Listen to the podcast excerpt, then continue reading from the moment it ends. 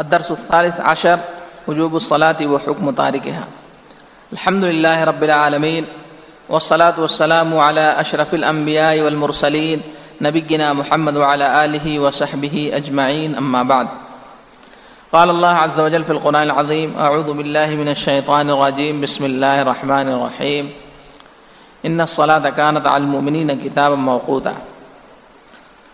معزز اسلامی بھائیوں بزرگوں اور دوستوں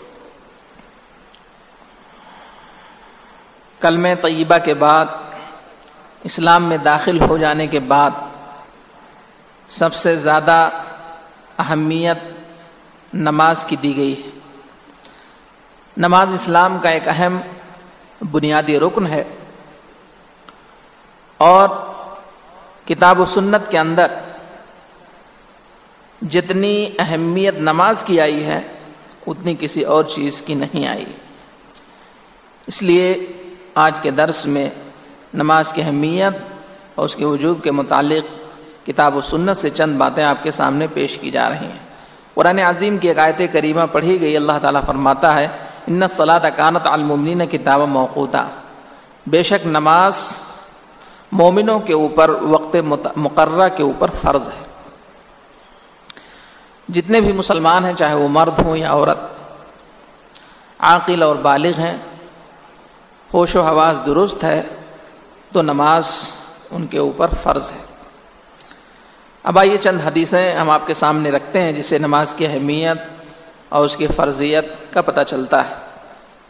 بخاری اور مسلم کی ایک روایت ہے جس کے راوی حضرت عبداللہ ابن عمر رضی اللہ تعالیٰ عنہ ہیں۔ وہ کہتے ہیں، سمعت رسول اللہ صلی اللہ علیہ وسلم یقول، ان الاسلام بنی علی خمس، شہادت لا الہ الا اللہ و اقام الصلاح و اطاع الزکا و سیام رمضان حج البیت۔ میں نے رسول اللہ صلی اللہ علیہ وسلم کو فرماتے ہوئے سنا کہ اسلام کی بنیاد پانچ چیزوں پر ہے۔ اس بات کی گواہی دینا کہ اللہ کے سوا کوئی معبود نہیں اور نماز قائم کرنا، زکوٰۃ دینا، رمضان کا روزہ رکھنا اور بیت اللہ کا حج کرنا۔ بخاری اور مسلم کی اس روایت میں اسلام کے ارکان کا ذکر ہے۔ سب سے پہلا رکن کلم طیبہ ہے یعنی اس بات کا اقرار کہ اللہ کے سوا کوئی حقیقی معبود نہیں اور محمد صلی اللہ علیہ وسلم اللہ کے رسول ہیں۔ دوسرا رکن ہے نماز کا قیام۔ نماز بہت ہی اہم عبادت ہے اور نماز کا ذکر کتاب و سنت کے اندر بہت ساری جگہوں پر رہا حضرت جریر ابن عبداللہ رضی اللہ تعالیٰ عنہ ایک حدیث کے راوی ہیں، وہ کہتے ہیں بایات رسول اللہ صلی اللہ علیہ وسلم علیہ اقام صلاح و اطاع زکا و نسخ لکل مسلم. کہ میں نے اللہ کے رسول صلی اللہ علیہ وسلم سے نماز کے قیام اور زکوٰۃ کی ادائیگی اور ہر مسلم کے لیے خیر خواہی کرنے پر بیعت کی۔ یہ دونوں روایتیں جو آپ کے سامنے ذکر کی گئیں، ان سے نماز کی فرضیت اور نماز کے وجوب کا پتہ چلتا۔ ہے اس کے بعد چند روایتیں آپ کے سامنے پیش کی جا رہی ہیں، جس سے نماز کی اہمیت اور اس کی فضیلت کا پتہ چلتا ہے۔ ایک روایت ہے، جسے بخاری اور مسلم نے نقل کیا ہے، اس کے راوی ہے تبور رضی اللہ تعالیٰ عنہ ہیں، وہ کہتے ہیں انبی حریرہ انه سمع رسول الله صلی اللہ علیہ وسلم يقول ارأيتم لو ان نهرا بباب احدكم يغتسل فيه كل يوم خمسا ما تقول ذلك يبقي من درنه قالوا لا يبقي من درنه شيئا قال فذلك مثل الصلوات الخمس يمحو الله به الخطايا ابو رضی اللہ تعالیٰ عنہ روایت کرتے ہیں کہ انہوں نے رسول اللہ صلی اللہ علیہ وسلم کو فرماتے ہوئے سنا۔ آپ لوگوں سے مخاطب ہو کے کہہ رہے تھے، تمہارا کیا خیال ہے؟ لوگوں اگر کسی کے دروازے کے اوپر نہر ہو، ندی ہو، اور اس میں روزانہ وہ پانچ بار غسل کرے، تو تمہارا کیا خیال ہے؟ کیا اس کے جسم کے اوپر کوئی میل کچیل باقی رہے گا؟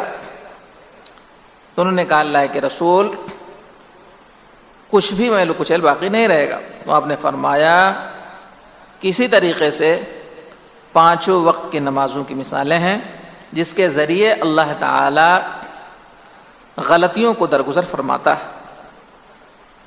دیکھیے، اس روایت کے اندر پیارے رسول صلی اللہ علیہ وسلم نے کتنی بہترین مثال دی۔ جس طریقے سے آدمی جب غسل کرتا ہے، تو غسل کی وجہ سے اس کے بدن سے میل و کچیل صاف ہو جاتے ہیں۔ اور روزانہ آدمی غسل کرے اور پانچ بار غسل کرے، تو ظاہر سی بات ہے کہ میل و کچیل اس کے جسم پر نہیں رہ جاتے۔ اسی طریقے سے آدمی جب وضو کرتا ہے اور وضو کر کے نماز پڑھتا ہے، تو اس کے گناہ جھڑنے لگتے ہیں۔ اور پانچ وقت کی نماز جب وہ پابندی کے ساتھ پڑھے گا، تو اس کے گناہ سارے کے سارے تقریباً جھڑ جائیں گے۔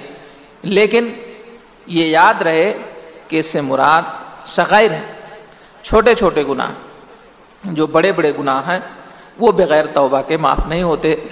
اسی طریقے سے وہ گناہ جو بندوں کے حقوق سے تعلق رکھتے ہیں، وہ بھی معاف نہیں ہوتے، تا وقتے کی ان سے معافی نہ مانگ لی جائے، یا بندوں کے حقوق ان کے حوالے نہ کر دیا جائے۔ ایک اور روایت ہے، جس کے راوی انس بن مالک ہیں، وہ کہتے ہیں، نبی کریم صلی اللہ علیہ وسلم فرمایا، حب بلیہ من الدنیا النساء والطیب. وجعل قرۃ عین فی الصلاۃ کہ مجھے دنیا کی دو چیزیں محبوب ہیں، میرے لیے محبوب بنا دی گئیں، عورتیں اور خوشبو۔ اور میری آنکھوں کی ٹھنڈک نماز میں ہے۔ یہ نسائی کی روایت ہے اور امام البانی نے اسے حسن قرار دیا ہے۔ اور وہ لوگ جو نماز کو جان بوجھ کر چھوڑ دیتے ہیں، وہ کفر کا ارتکاب کرتے ہیں، گناہ کبیرہ کا ارتکاب کرتے ہیں۔ حد برائدہ کہتے ہیں، رسول اللہ صلی اللہ علیہ وسلم نے فرمایا الحد الدی بیننا و بین الصلاف من ترکھا فقط کفر میرے اور مشرقین کے درمیان جو عہد ہے، وہ نماز کا ہے، جس نے چھوڑ دیا، اس نے کفر کیا۔ اور نماز ہی کی سب سے پہلے پوچھ قیامت کے دن ہوگی۔ اسی پر اکتفا کر رہے ہیں۔ دعا کریں اللہ تعالی ہمیں نماز کی اہمیت سمجھنے کی توفیق بخشے اور پابندی کے ساتھ وقت مقررہ پر نماز کی ادائیگی کی توفیق ارزانی بخشے۔ امین السلام علیکم ورحمۃ اللہ وبرکاتہ۔